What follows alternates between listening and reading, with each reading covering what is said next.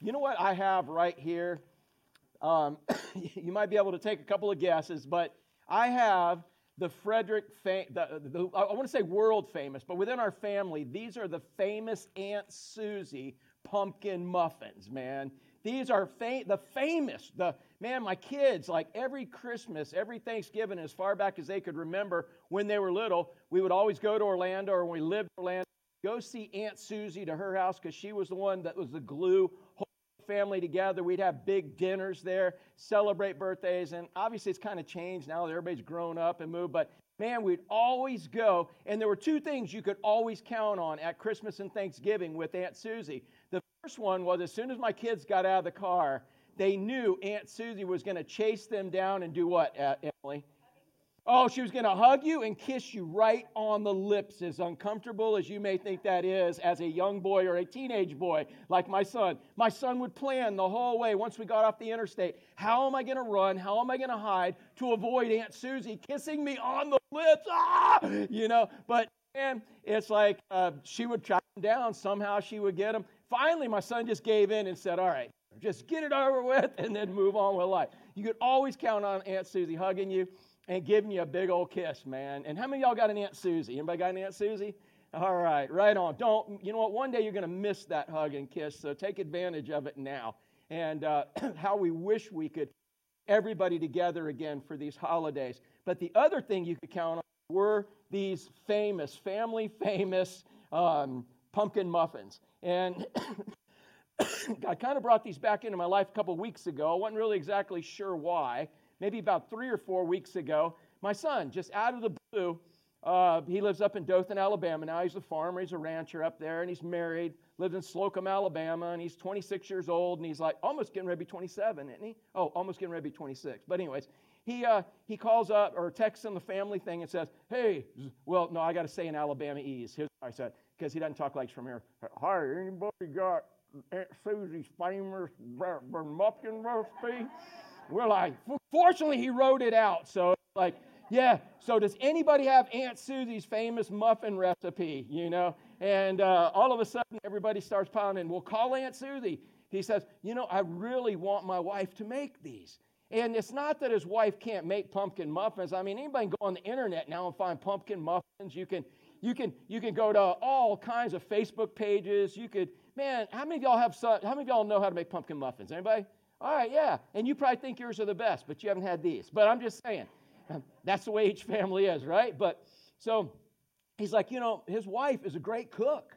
You know, she's from Eufaula, Alabama. Her mama taught her right, you know, and he and and and they they cook and take care. Of, and he's like, but I want my wife to have this recipe so she can make Aunt Susie's pumpkin muffins. And so they got them, and they're shooting pictures of them. We got Aunt Susie's pumpkin muffins. We made them, you know, and all that. And, and then all of a sudden, Ashley's like, Yeah, I think I'd like to have some Aunt Susie pumpkin muffins. And Emily, and, and we're all like, Yeah, you know, that'd be pretty good. So Ashley's making them. And then Ashley, if you, if you don't get this later, she's looked for every excuse in the world to make these. All right, including this message today. But uh, so Keone's making them. Keone's learned how to make the Aunt Susie pumpkin muffins. And there is a specific recipe for these things. All right.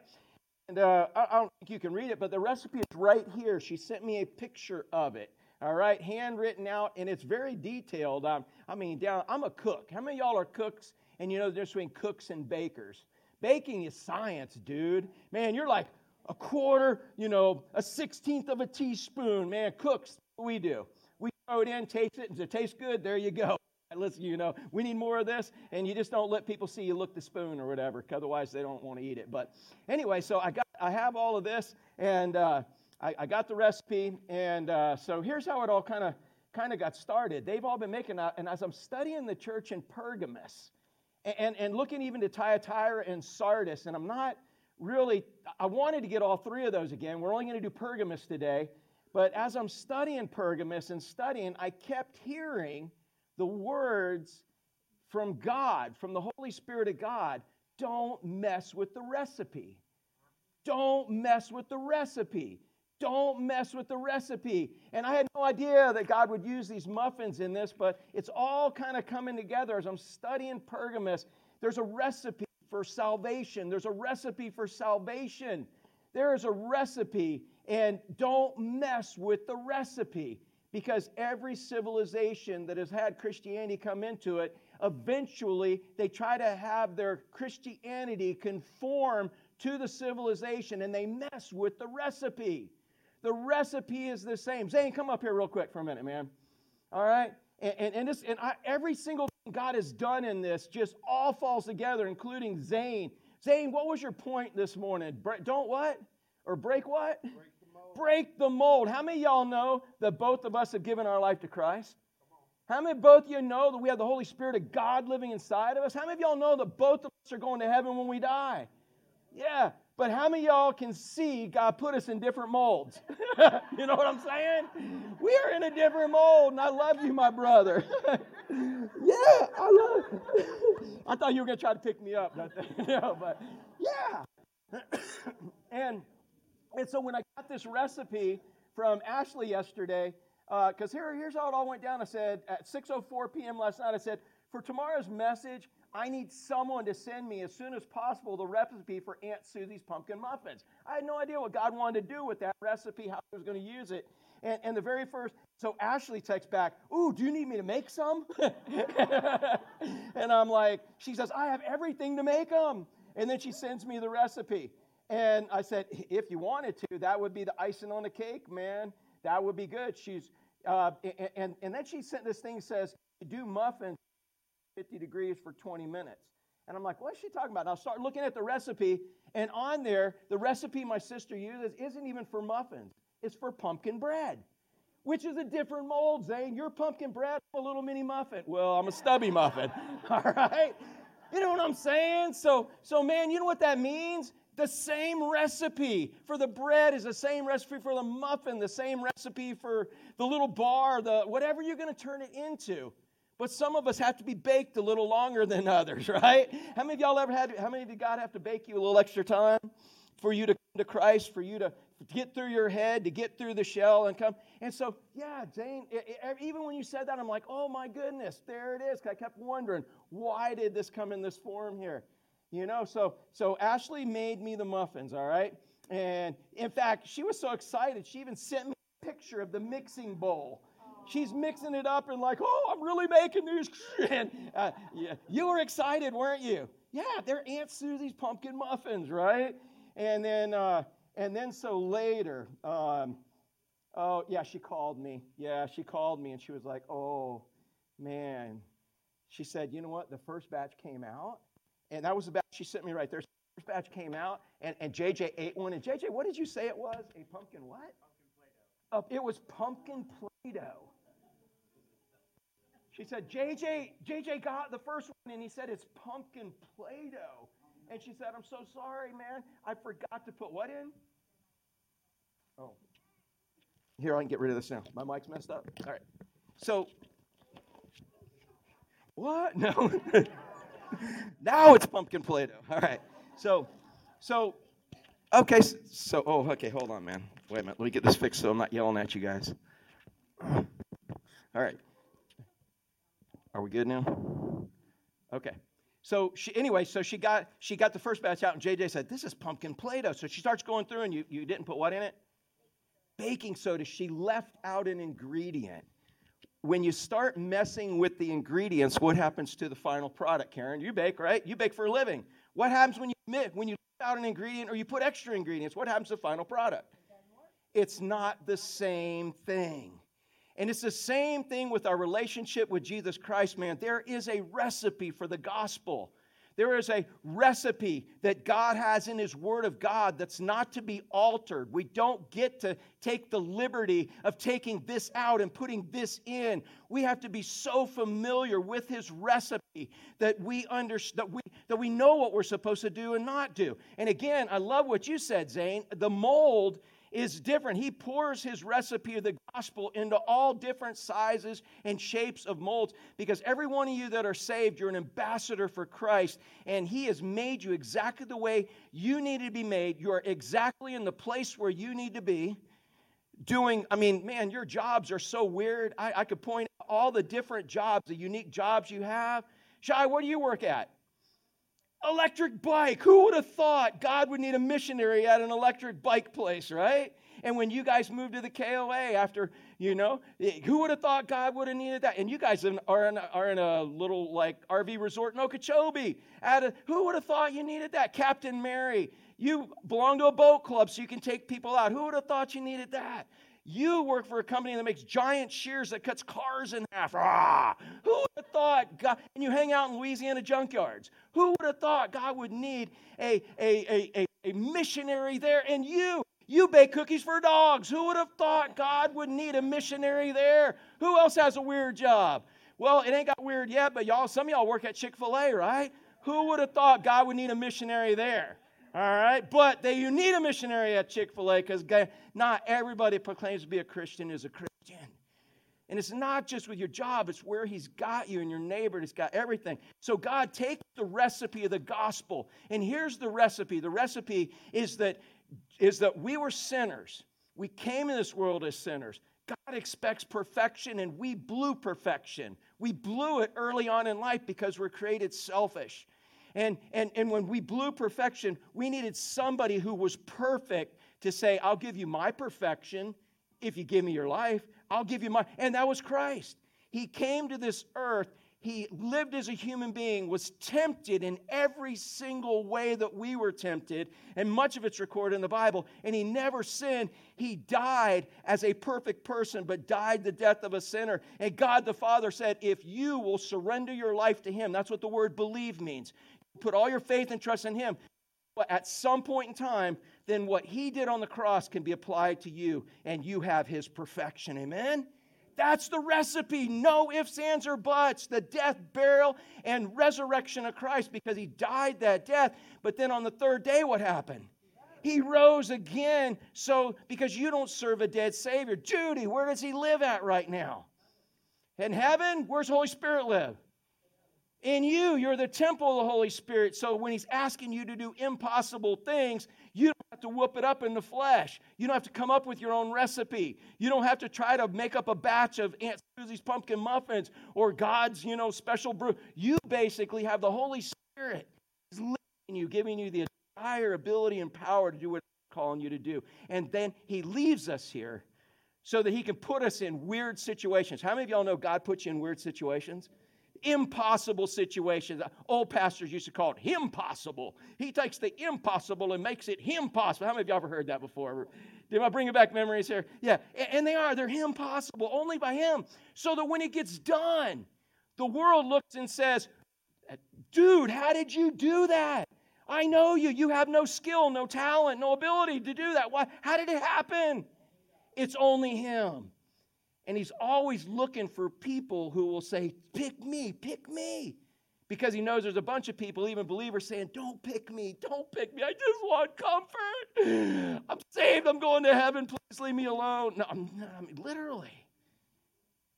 Man, it's exciting. I used to tell teenagers when I was a youth pastor if you're bored, follow the Lord. literally, if you're bored, follow the Lord. He will put you in some of the most weird positions, and it's so awesome to be a part of supernatural things. Zane, it might not be awesome when you're in the middle of it, but when you look back and see the wake of his faithfulness, man, it's just like glory to God in all of it. In that. So again, I'm looking at these muffins and I kept wondering, why is God? Why do my kids want Aunt Susie's muffins, you know? And now they're all on it and I keep hearing about them. And then why is God telling me, don't mess with the recipe? Don't mess with it. And because that's what was happening in the church at Pergamus that we're going to look at, is that they are the compromising church. I'm not going to go through all the other churches yet, and we are on our way to the book of Ephesians, actually. Uh, for those of you who are here, you know this, that, that basically who the apostle John wrote to through who Jesus wrote to through the apostle John in the book of Revelation, those seven churches are the same churches that 30 years earlier that uh, uh, Paul wrote to in the book of Ephesians. And so when we understand what they're kind of going through as we go through Ephesians, where he's trying to tell us that spiritual blessings are better than what? Material. Y'all believe spiritual blessings are better than material blessings? Yeah. But how many times do we sacrifice those spiritual blessings chasing down the material blessings?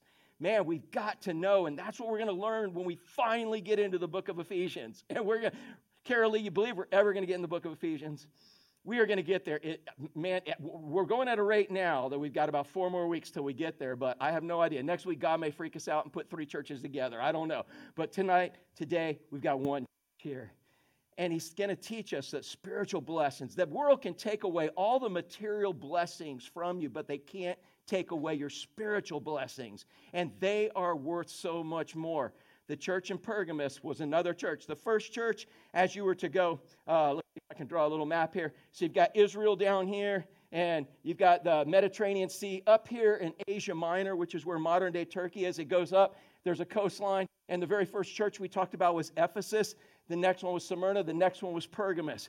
Come off, and then you have Thyatira, and then you have uh, Sidon, and you have Philadelphia, and then we have the last church, which is Laodicea, which we haven't got to yet. So, anyways, going on up, we talked about Ephesus. Ephesus was a dynamic church, according to most people. But they had all kinds of ministries, they had all kinds of programs, they had all kinds of cool things going on. But they didn't have one thing that is crucial, which was what? Love for Christ. They had found a system of religion, much like Paul told Timothy was going to happen as the last days continued, that people are going to have a form of godliness with no power.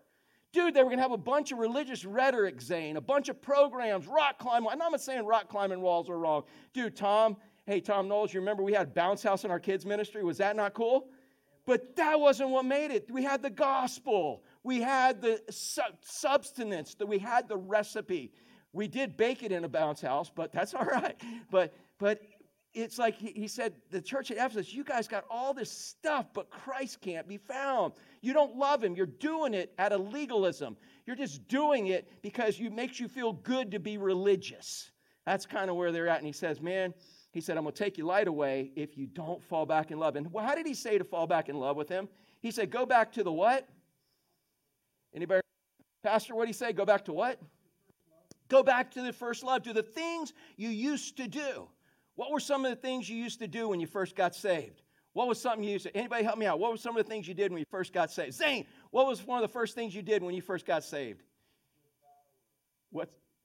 Say that again?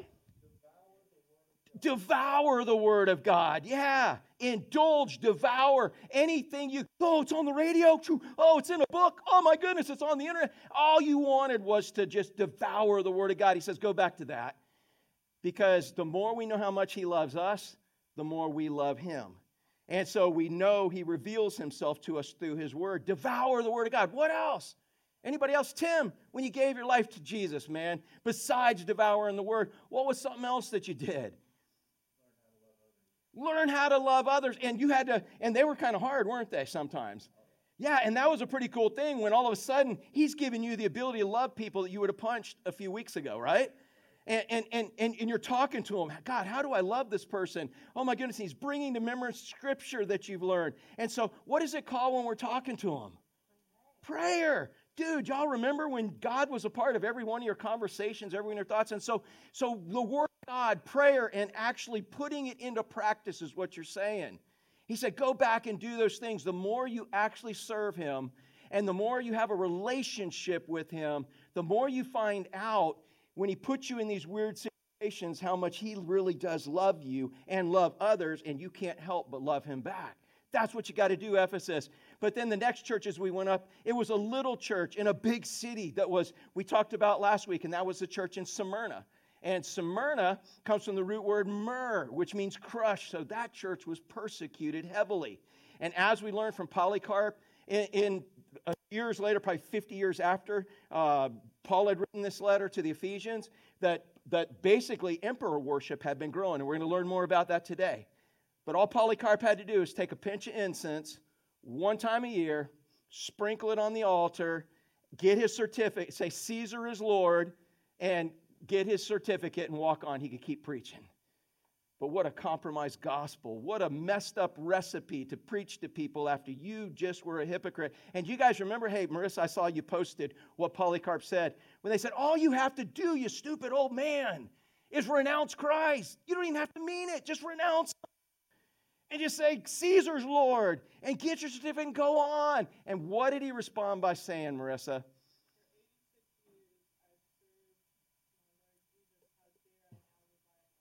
Yeah, for 86 years, man, I have served him. He has been faithful to me. How dare I revile him now? And they wouldn't make that compromise. And because they didn't compromise with the government, with community, and that's what really it started coming down to because government became king and it became emperor worship. That's really what all these churches were starting to deal with back in Paul's day, all the way through John's day, even further in. And because they would not compromise their faith, they were squished, dude. They got crushed. And in Smyrna, last week we used oranges. So if you squeeze an orange, what do you get? Orange juice, guaranteed. It's the only way to release the flavor is by crushing it. Yet we want our lives to look like that bag full of beautiful oranges you buy at the fruit stand. But yet God wants it to look crushed, Zane. He wants to look, because what's the difference between a bag of oranges in the back seat of your car that haven't been crushed and a bag of, a bag of oranges in the back seat of your car, that ha- truck that have been crushed? Yeah, that's it, man. And, and the flavor and the smell and the value can't come out until it's crushed. And it's not until our faith is tried and tested that it can then be trusted. And that's why he allows things in our life to crush us, to bring out the flavor of Christ. When you crush a Christian, what should you get? Christ.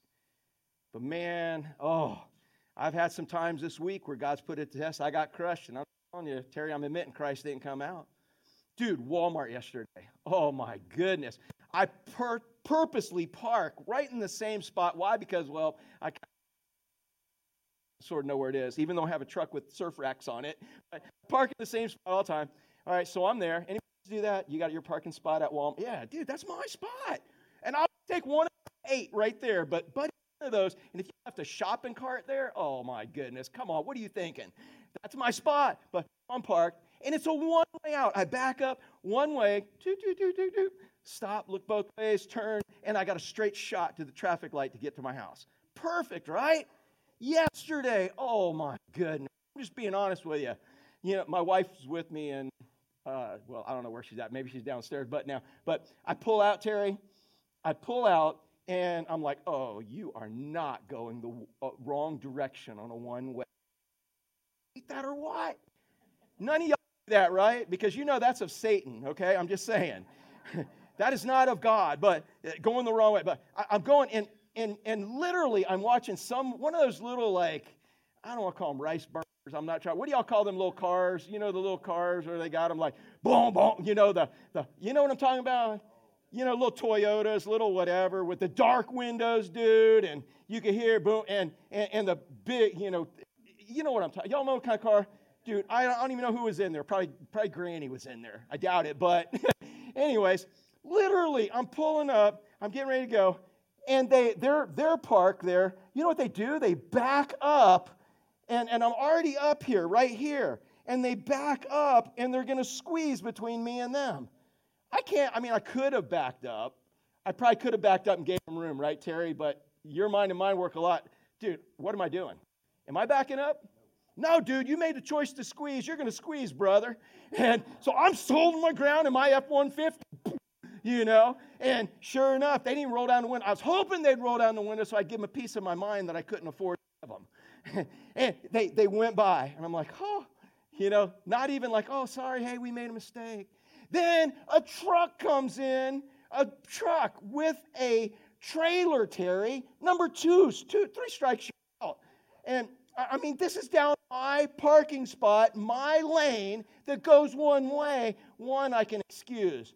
But the second one, it's a truck with a trailer. And I'm like, oh. And the guy comes up and he honks at me. oh, you feeling my pain, brother? I'm like, all right, my, I could feel my wife burning through telepathy. You're a Christian, you're a pastor, your truck's very noticeable, all these things. I'm like, shut up, quit talking to me without talking to me. You know, I already know. So I kind of pull over a little bit, and he squeezes by. And I'm like, whew, glad that's over. And I, now all I've got, I'm home free, dude. From me to Miss Laura right here. That's all I got to go. And now I see a mom, probably frustrated. Actually, I felt so bad afterwards because she got the brunt of my wrath. But she literally came in, had her window down. She rolled her window down and was getting ready to turn, and she looked and saw me right there. And she rolled her window back up she thought about it, and then she came down anyways. Three people in one setting. Oh my goodness. And and she made the conscious choice to do the wrong. God put me there to be her Holy Spirit. No. oh my goodness. By this point, I am right here. And she pulls up. And she's now got to squeeze, dude, because I'm I'm I'm I'm, I'm like, you know, silverbacking it now, dude. This is my spot. Ah! And she squeezes by and she's got her window down. I roll my window down and I said, You're going the wrong way. Now, I said it in a loving way. I didn't really say it that way. In my mind, I didn't, you know. My wife did say I was being rude, but I disagree with her. All right, I thought they were all rude, but I said, I said, You're going the wrong way. Probably just, I said, No, no, in my mind, I was like, Excuse me, ma'am, but you're going the wrong way. Do you think that? no, Terry, I just said, You're going the wrong way. and she says, Well, what do you want me to do about it now? And I said, Think next time. And then my wife, and then my wife goes, You're rude. I'm like, Me? I'm rude? Oh my goodness. So this is real life. I just want you to know when I'm preaching, go through.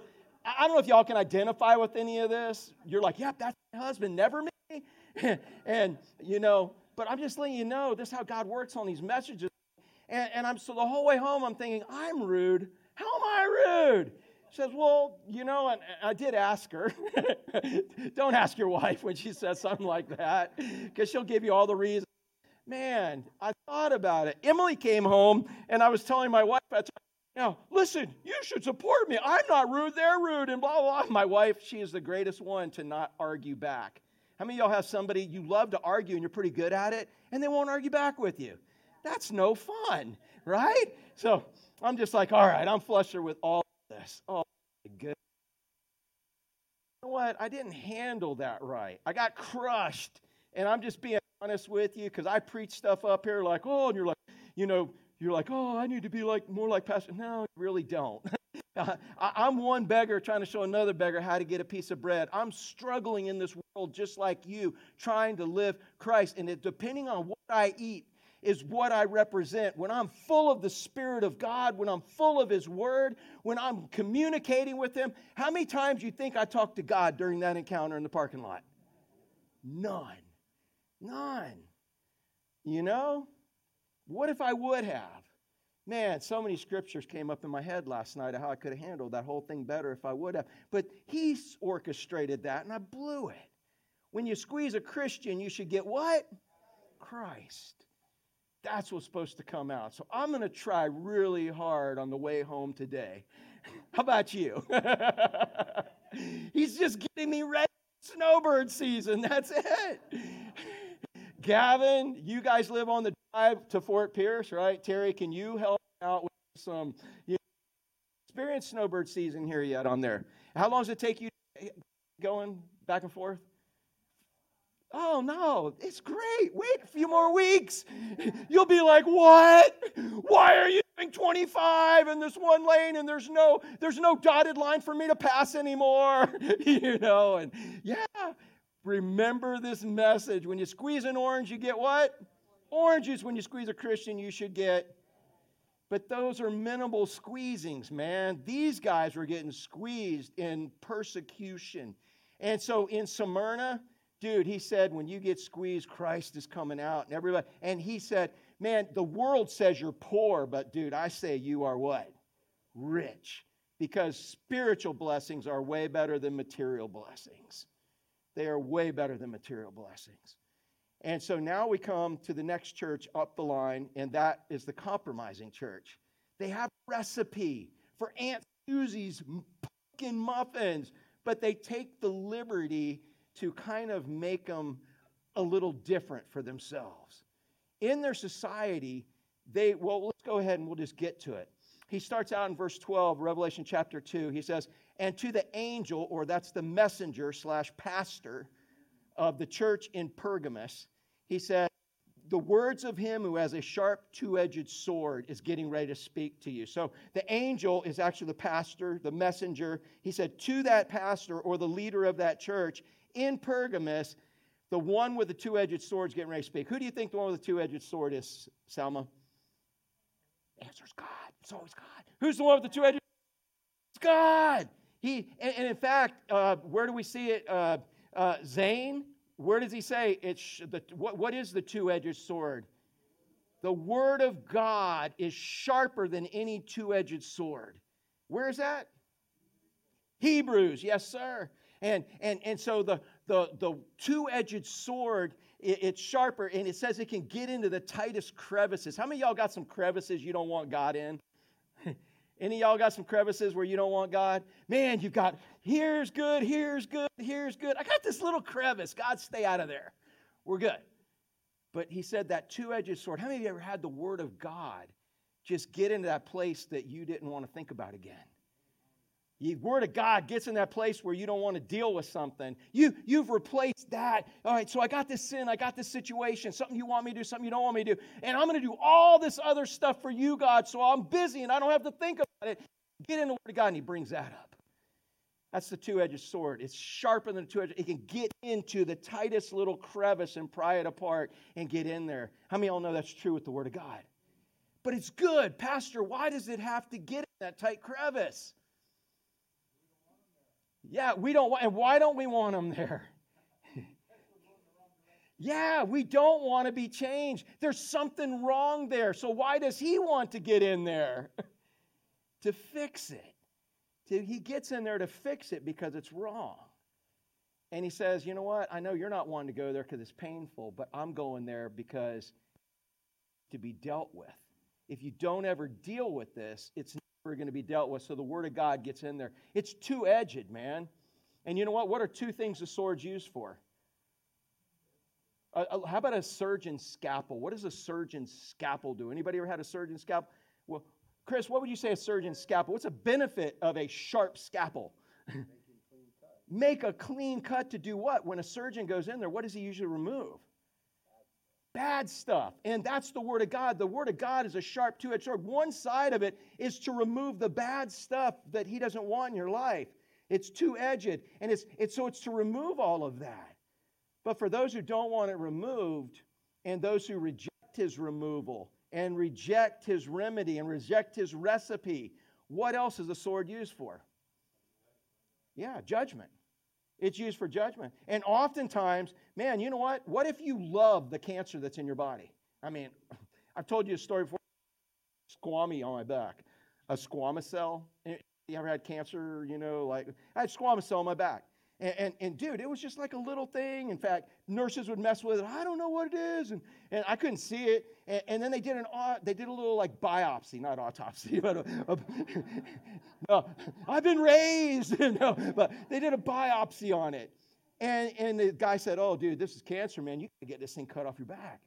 And they're like, oh, I'm like, okay. And, and it took five weeks to actually get a, a time where it could actually happen in the medical world where they were going to come. And it went from a little tiny pencil eraser, once they messed with it, it turned into, when they finally pulled it out, it was the size of a golf ball. Man, I couldn't sleep. I got intimately acquainted with this squamous cell. I even pet, had a pet name for it. It was Squammy. Me and Squam, uh, on my Facebook time hop, you know, y'all get those things yeah, I got pictures of me and Squammy, you know? And, and, and it was like, I, I got kind of close to Squammy. Squammy taught me how to sleep on my back, on my side, how to sleep on my, you know, my belly and different stuff. You're like, how'd you do that? Wow.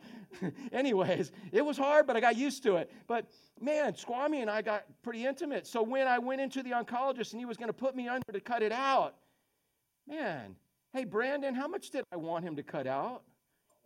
Yeah, but I was, I was that. Brandon, you too. Brandon, Brandon, go ahead, both y'all. I want. Do you think? Do you agree, or would you, Brandon? You're kind of a sentimental guy, right? You know, yeah, yeah, he is. Yeah, I know that. You're like a little teddy bear. You just exterior. But so, man, I got kind of close. Wouldn't I want him just to? I mean, don't cut it all out. I want to. I want to save a little bit. We've gotten kind of close lately, right? No, how much do I want him to cut out?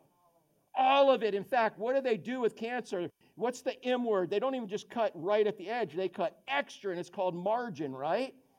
Because they want to cut more out, because what happens if they miss some? Dude, it comes back with a vengeance, man. So you want all of it kind of cut out. And so the two edged sword has, but, but if you've gotten used to your sin, if you love your sin, If you love your situation that's not right, but it's kind of the most comfortable way you think you can live right now, because doing it God's way, I got no idea how that's going to work out. If I do it God's way, it's not going to, I don't know. It, it, can't work out. It doesn't make any sense if I do it God's way. Anybody understand that? Have you ever done that? God says, do this. And you're like, there's no way I can do that, God. It's not going to work out if I do it your way. Anybody ever been there? Yeah. I think we all have at some point. And so if we like this comfortable situation we're in and we leave it there and God starts cutting out that comfortable situation, it hurts. So the two edged sword's really there for our benefit, man.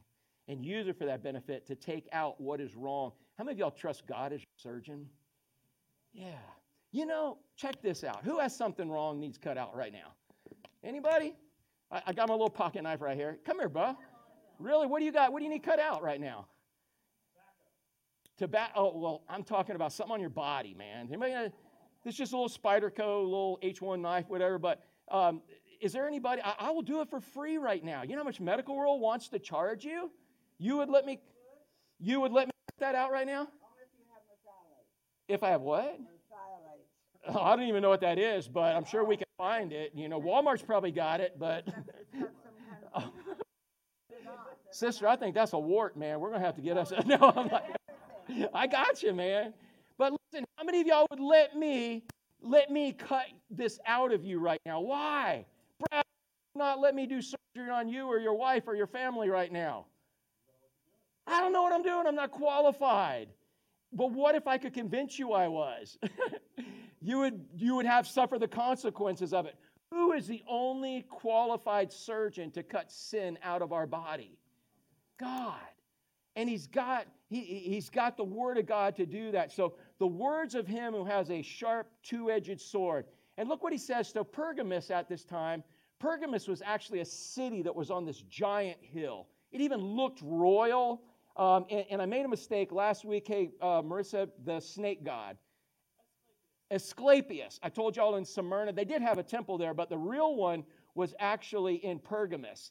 And if you really wanted, like they had all the main gods there, they actually, before even Smyrna got uh, a, a temple to Diocletian, they had one to Caesar Augustus. So they were into temple worship. They had all the major gods there. And Asclepius, that's Asclepius. Man, how many of y'all love snakes, dude? If you wanted to be healed, the snake God could do it. Scott, all you gotta do is lay down in the dark. And if the snake God, one of the snakes touched you, the healing magically happened, they thought. You know, no, not happening, right? So this was a, a, a, place that was huge. It was an important, big place.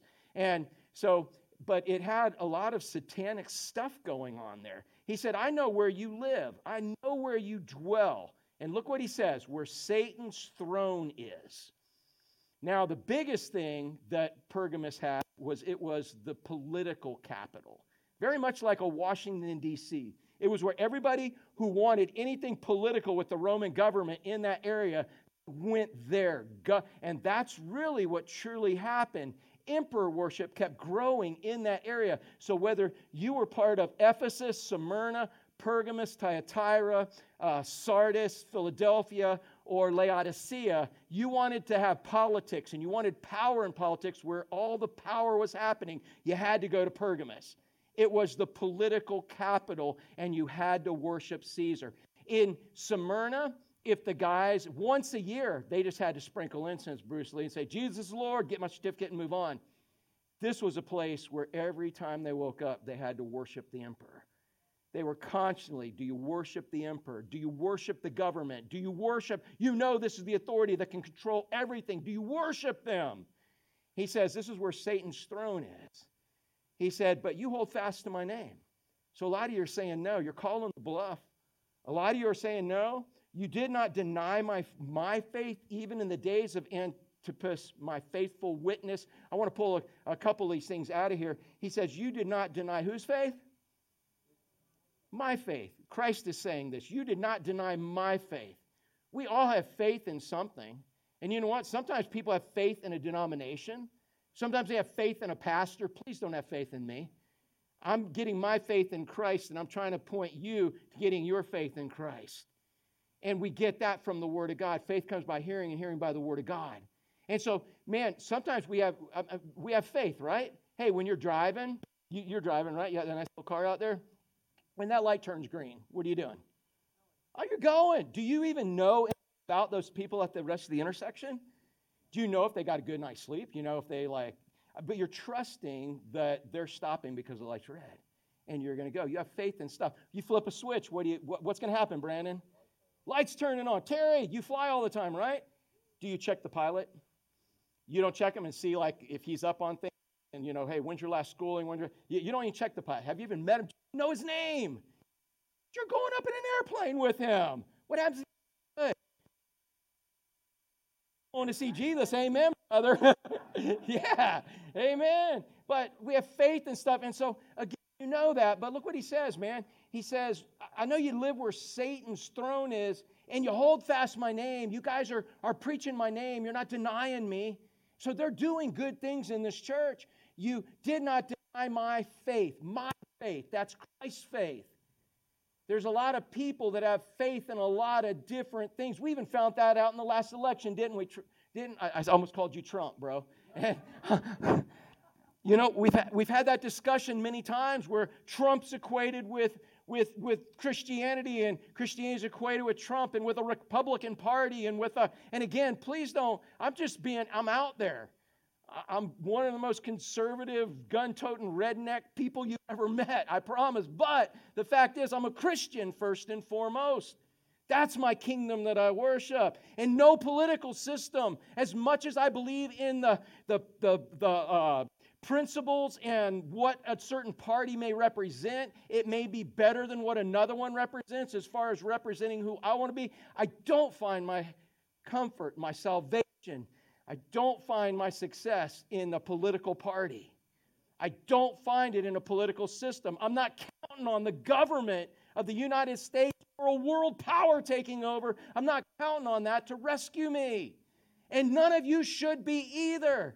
Now, again, I heard great message. There's some pastors that every single, every four years before a presidential election, they preach a message, which is good, on here is, is what this party stands for, here's what this party's platform is. Now, are there ever going to be any perfect party platforms?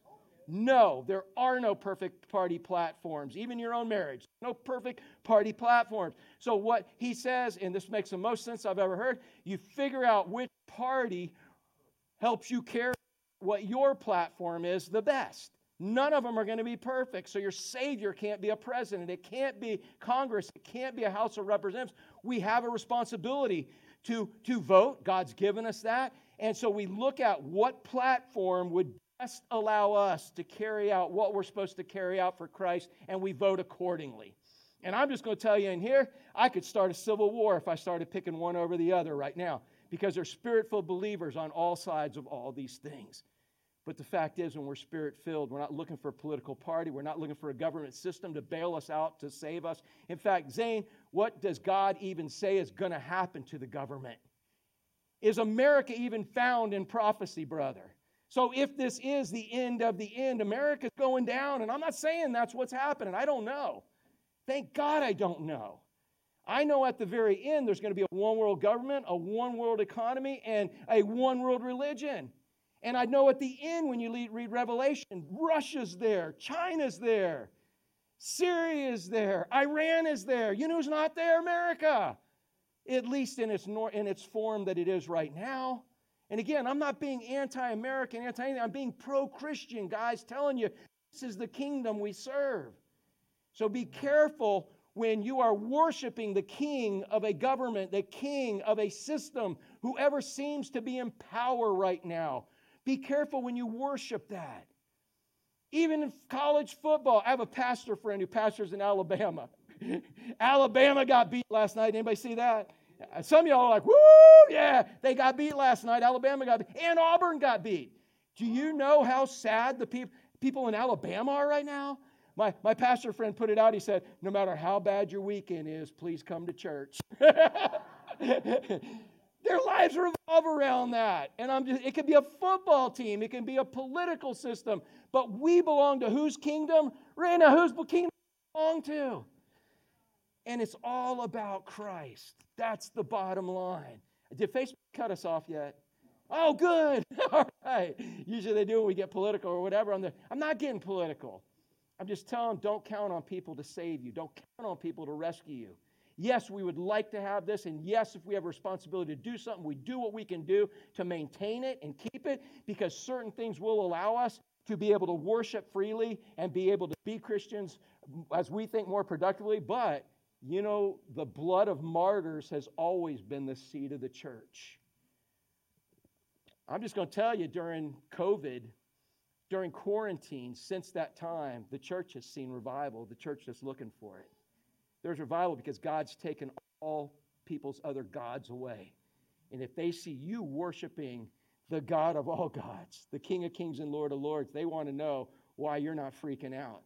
And they want to know who your God is. So he says, I know where you go, where Satan's throne is. You hold fast to my name. You did not deny my faith, even in my faith about him, even in the days of Antipas, my faithful witness, who was killed among you where Satan dwells.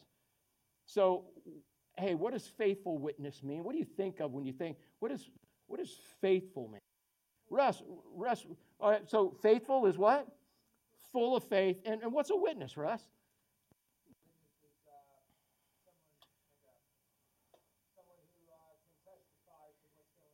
Yeah, they saw something, they experienced something, they were part of something, and they're full of faith. So that's a faithful witness. Not a faithful lawyer who's going to prove a case and, and win a case or whatever, but a faithful witness. In Acts 1 8, what does he say? When you receive the Holy Spirit, you will receive power to be my what?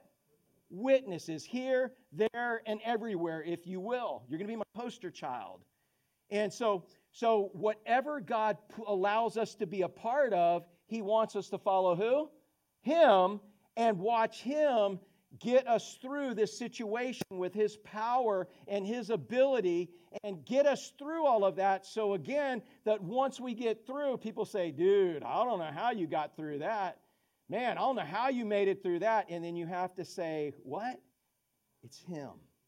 It's Him. He gets the honor, the praise, and the glory. And you're just the testifier saying, yeah, dude, I just followed.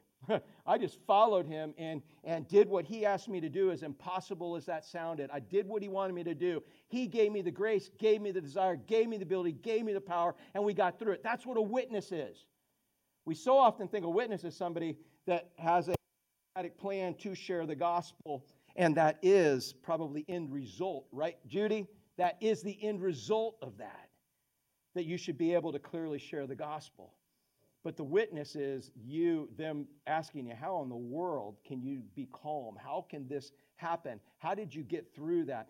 And you're just like, dude, you're testifying to the court of unbelievers. This is what God did for me. And Marissa, can they deny what God did for you? No. They don't like when you tell them, you need to do this, you need to do this. Instead, this is what God's done for me. And if you want Him to do that for you, man, I can make that happen. I can introduce you to Him and He can make it happen. So he says, I know where you dwell, where Satan's throne is, yet you hold fast my name. You didn't deny my faith, faith in him, faith in his word, what his word says faith in him is, not your own man made religion in all of this. He, you did not deny my faith, even in the days of Antipas, my faithful witness who was killed among you where Satan dwells. He said, So your guys are doing awesome. You're awesome believers, guys. That's the thing. He said, But I do have something I need to warn you about because I see something bad happening in the future. I see a little bit of something creeping in now that's going to cause problems in the future. I have a few things against you. And Smyrna's only church didn't have anything against me. He said, I got a few things against you. And you have some. Okay? That's not everybody.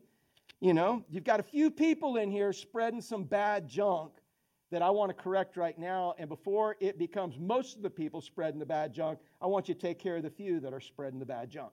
Again, we're not talking about putting everybody in the same mold, but when you go against the gospel, when you go against the word, that's a problem. We've got the recipe, and God can put it in all these different molds, which is exactly what we're talking about. He says, He said, Here's what I have against you. You have some who hold the teachings of Balaam. Anybody heard of Balaam before? Balaam, and, and you got how many of y'all remember in the Bible in the Old Testament there was a talking donkey? Anybody remember that? That's Balaam, okay, the talking donkey and stuff. He said they have the teachings of Balaam. And he says, the guy who is famous for taking Balak, uh, teaching Balak to put a stumbling block before Israel so that they might eat food sacrificed to idols and practice sexual immorality. Okay, so we're going to get to that, but here's what happened. I mean, I want to encourage you if you like to read the Bible and haven't read it for a while, I read it again this morning. Read Numbers chapter 22, 23, 24, and 25. And then you can actually read the end of it in chapter 30. But Balaam was basically, uh, uh, he was a, a God broker, kind of. People would go to him and say, Oh, yeah, man, Terry, hey, I want you to uh, curse this, this country for me. I'm a king, and I want you to curse this country. Now, there's two gods of this world. Again, the father of who, uh, Zane? Lies, and the father of light. And so, so in this, Balaam didn't necessarily have a relationship with God. So he would come and say, I want you to curse them. And so curse the Canaanites, curse the Jebusites, curse these guys. So the Balaam would go to that God, which all of them were Satan. He would go to the God and he would say, Hey, I want you to curse. And he would get money to get the God, which was Satan, to curse that community. And evidently he had success because the best salesman's what, man? Satisfied customer. I mean, people, people are saying, yeah, go to this guy, go to this guy. He can get a guy, the God to curse him. So he was successful at getting these satanic gods to curse these satanic communities.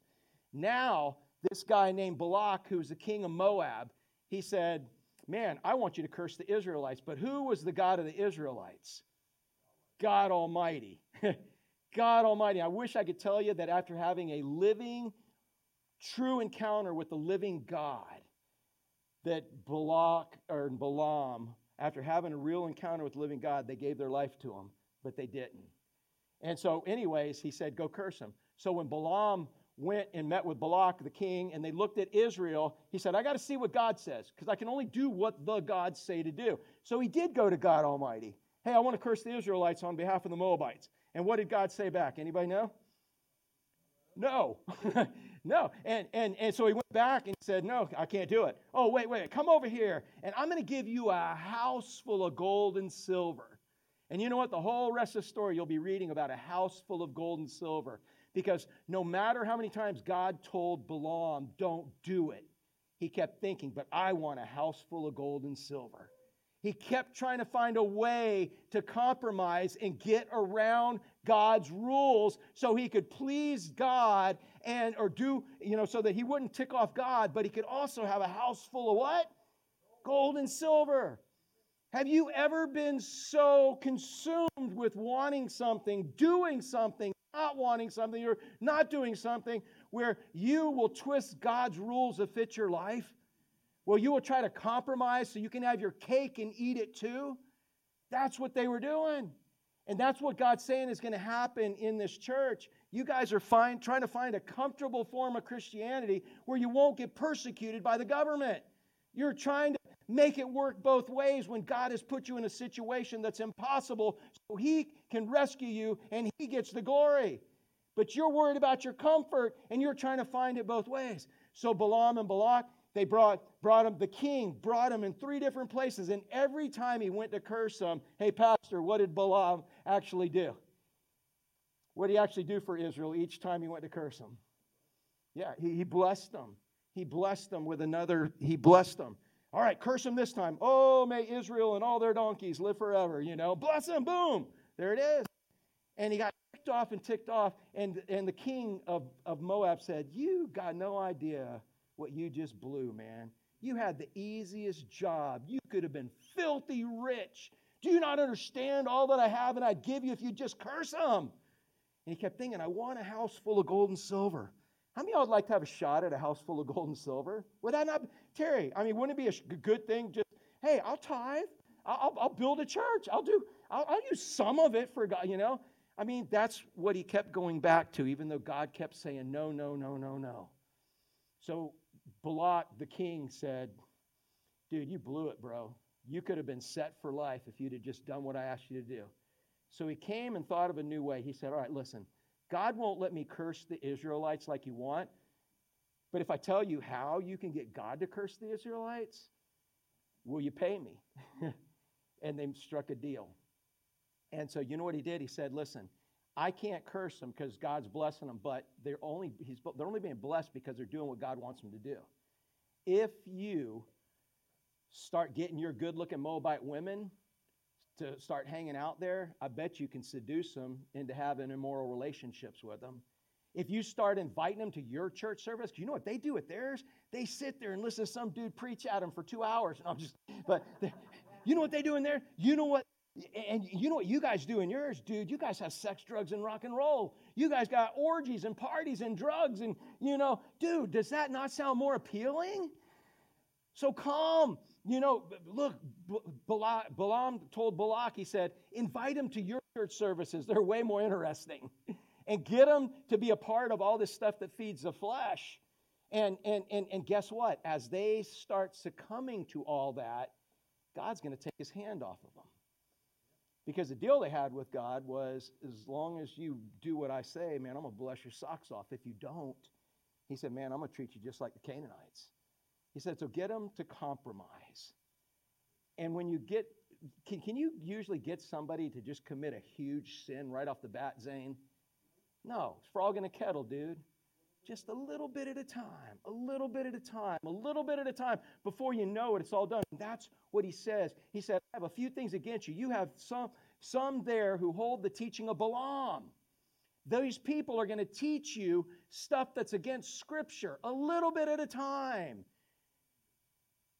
And, and you're going to all of a sudden find yourself in a situation eating food sacrificed to idols and practicing sexual immorality. You're saying, well, I don't get that part. But again, in this day, they were saying, because of my business, I got to go to these places. I got to participate in these corporate orgies, all right? And I'm just being, saying that's exactly what it was. I got to participate. I got to do drugs. I got to I got to get drunk. I've got to participate in these pagan worship services in order to keep my job. That's what there's that's what he's saying here. And now you're going to have people in your church that are going to teach you the way to compromise and say that's okay. So look what he does. He says he taught Balak to put a stumbling block before the sons of Israel so that food sacrificed idols. Where do they do that?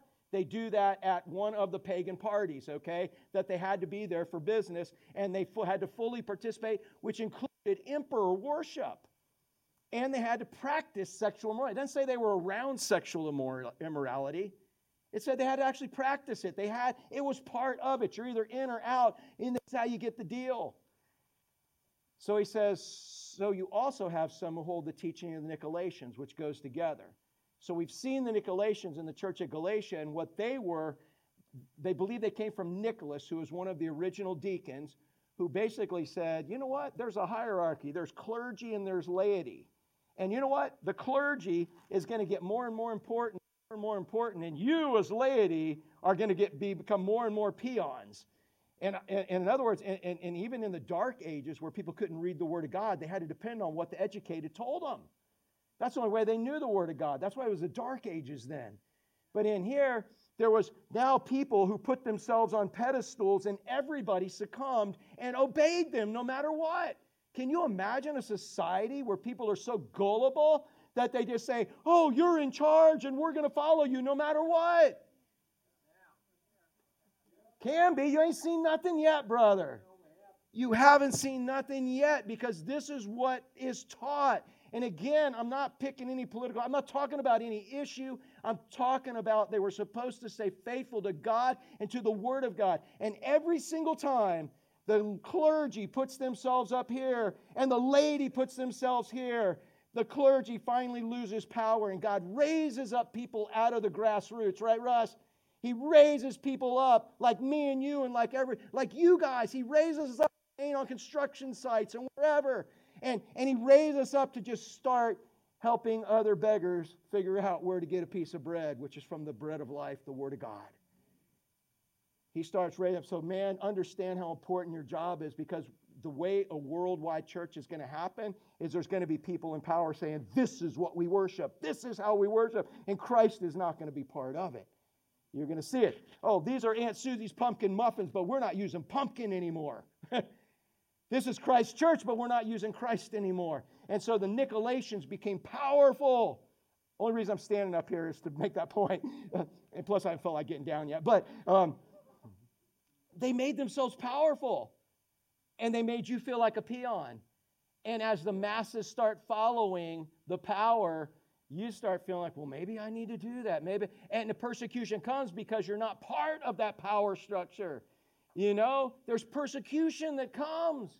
And that's what was happening right here. He said, You guys are allowing people to be better than you, more important than you.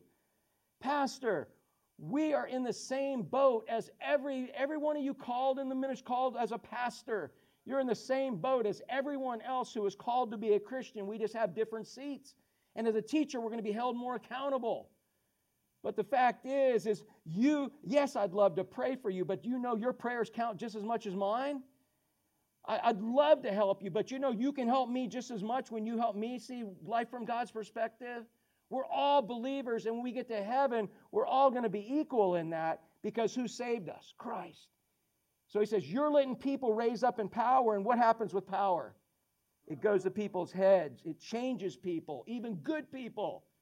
I've had guys in ministry that were the best servants in the world, and I gave them the position of being a deacon, and it went to their head. And next thing you know, they're trying to run a church when deacon means to stir up dust serving.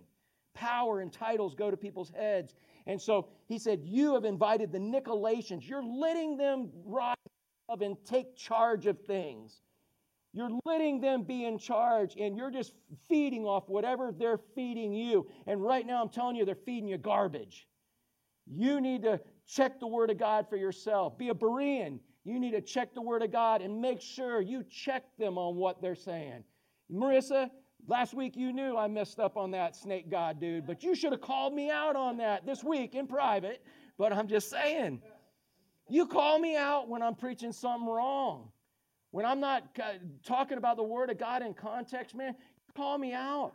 There's no sin. It's not like you're going to go to hell because you disagreed with the pastor and you don't have to just quit going to church. Man, God's using you to straighten me out on stuff. I'm not perfect in this. But he said, man, you're letting the Nicolaitans take charge. And it's easier, you think, just to submit and do whatever they say to do. But, dude, guess what, man? They're starting to change the ingredients of the recipe. And if you change the ingredients of the recipe, oh my goodness. Hey, JJ, you want one of these little, little, little gooey ones, man? No, it tastes like what? Pumpkin Play Doh. Who, eh, eh, but guess what? If everybody starts serving pumpkin Play Doh and they're told these are Aunt Susie's muffins, then Either you just give up because I don't dig pumpkin Play Doh, or you just get, oh, aren't these pumpkin Play Doh good? What I'm, what I'm saying is, you can't change ingredients and have the same product. And that's what the Nicolaitans were doing because of their power. And everybody didn't go to the Word of God to see what the Word of God said and have the guts to have faith to follow God and do what the Word of God said. They were now trying to compromise. How can I make it pretty easy here in this world and follow Christ. you ever see that, Zane? How can I make it? Okay, if I really follow Christ here, dude, I'm getting kicked out of the homeowner association. No, I don't know how that worked, but the condo commandos are to, you know, ostracize. And, and honestly, I've seen that already. We had people that, as they tried to be Christian in their condo, and they weren't obnoxious, but basically all the non believers were totally offended by the way they lived. And they finally hated it and they left. Different thing. I've seen it. You believe that could happen, really? Yeah. So not at your place where you guys are, where you know you're. So, anyways, he says, that's what we got going on. We've got that compromise happening. He said, therefore, repent. Repent again. Here's God. You're going this way with God, and you're following God. It's like a hose. And all the spiritual blessings we're told we get in Ephesians come down the pipeline from the Holy Spirit of God. That's who lives inside us. So we've got this hose, and the Holy Spirit of God's pumping this. Now we go against God. Hey, Zane, we just put a kink in the hose, right? What's happening when you put a kink in the hose? Nothing's coming out until you do what? Until you straighten the hose back out. That's what repent is. You got a kink in the hose. But everybody's got a kink in the hose, man. So we'll just be satisfied with this. No, don't be satisfied. Repent get the kink out of the hose, and enjoy all the spiritual blessings God has for you. That's what he says repent. He says, if not, I'm going to come to you soon and war against them with the sword in my mouth. He's going to take the word of God and he's going to disprove it all. And you're going to have to make a choice. Am I going to live by the word or am I not going to live by the word? You're saying, man, this is negative, but I want you to see the good part real quick at the end. He said, Those who have an ear. Let me see your ear. You got an ear? Lisa, you got an ear? I don't believe. I see hair, man. No, you got ear? All right, there's ear, right. Anyone who has an ear. So that's anybody that he's giving the ability to hear something. Okay? All of us got ears, I guess, unless you had surgery or something. But, you know, if you have an ear, if God's speaking to you in any way, shape, or form, he said, let him hear what the Spirit says. Not what Pastor Eddie's saying. Hear what the Spirit says to the churches. To the one who conquers. What does it mean to conquer? It means that you're truly trying to do what God wants you. Fernanda, how hard is that? It's, it's a, do you just do it once a week and you hope you coast the rest of the week? How often are you contemplating things, trying to do what God wants you to do? All the time, right? Y'all don't, y'all believe that about your mom and dad? You believe they're contemplating? You're not just saying that, right? No, isn't that an awesome thing to catch your parents? Because because I hear different things, but what an awesome thing to catch your parents doing, trying to figure out what God wants to do. You know, life's difficult, and they're trying to teach you guys every situation, figure out what God wants us to do and do it. Now, your parents an excuse for not being perfect yourself, but but man, that's what it's about, trying to do what God wants you to do. And it's it's working out good. Y'all are doing a great job. Look at these beautiful girls here. Yeah.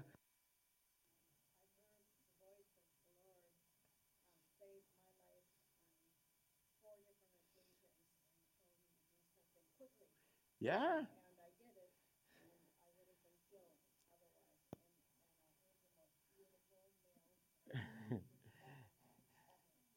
Usually, God speaks to me through my wife. but, but, but, no, or through his word, but yeah, sometimes like, stop! Oh, I didn't know that train was coming. No, but, but I, no, I agree. I, I hear you. God's going to communicate to you if you want to hear from him in this. So, as if you have an ear, let him hear what the Spirit says to the churches. Look at this. This is awesome. I'm ending right here on this. He says, To the one who conquers. That's the one who seriously is like, I'm trying to do what you want me to do, God. How many of y'all is that you? You're really just trying to seek Him and do what He wants you to do. Um, I don't know that I got anybody in here right now. Heck no, man. I'm following the devil, man. Forget that God thing. Any of y'all in here? I'm just, I don't think so. But anyway, so the one who conquers, look what He's going to give you. All right, why would you compromise? First of all, why would you compromise and not do it God's way and purposely do it the world's way? It's easier and you think there's no way God's going to provide. Man, if I do it this way, I, I kind of know what's going to happen. I'm not going to have what I need. It's not going to work out. Look at the first thing he says To the one who conquers, I'm going to give you some hidden manna. I like how he hides it because it takes faith to actually be able to trust that He's going to provide. If He had a big pile and said, Guys, if you head back over to look, see that big old pile? That's what you get. It, it wouldn't take faith and we would jump on it, right? But He says, There's a big pile, and you're like, Where? I don't see a pile.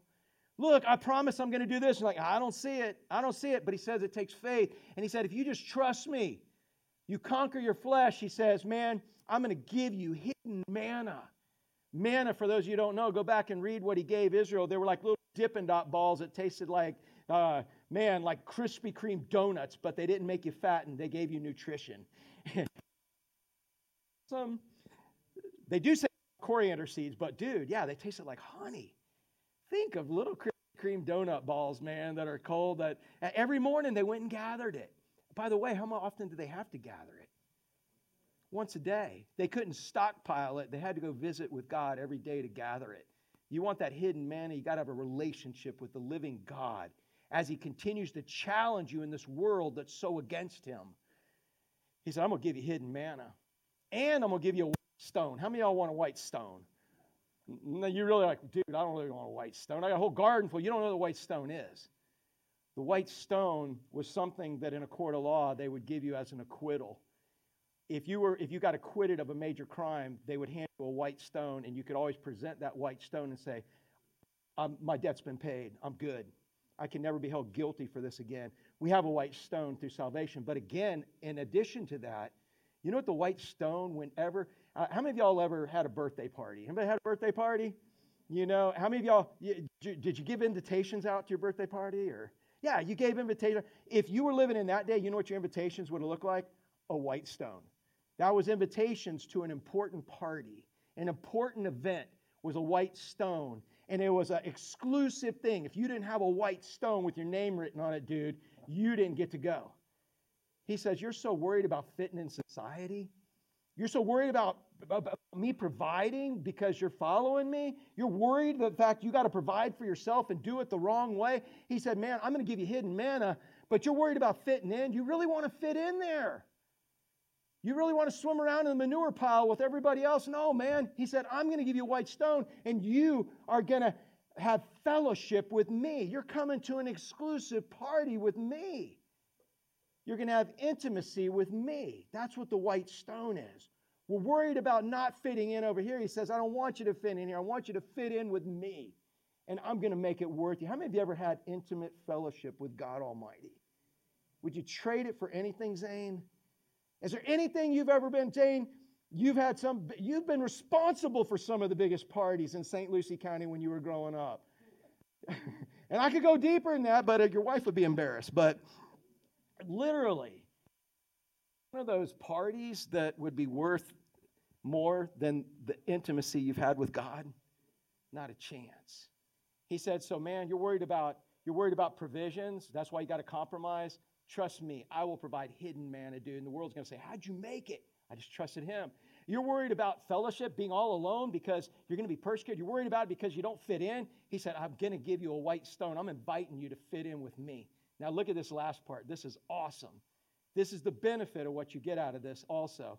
He said, with a new name written on the stone that no one knows except the one who receives it.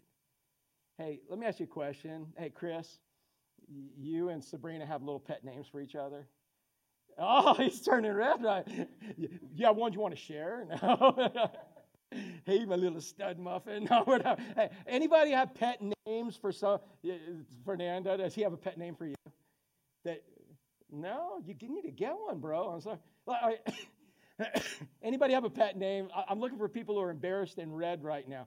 Oh, you have a pet name? What's that? Oh, eye candy. Oh, when she's out shopping for men. Oh, her husband. Oh, her husband's eye candy. Yeah. Dude, women, if you eye candy would be a good one to hoist, man. Even if it ain't true, man, God would understand the lie. All right? I'm saying. But no.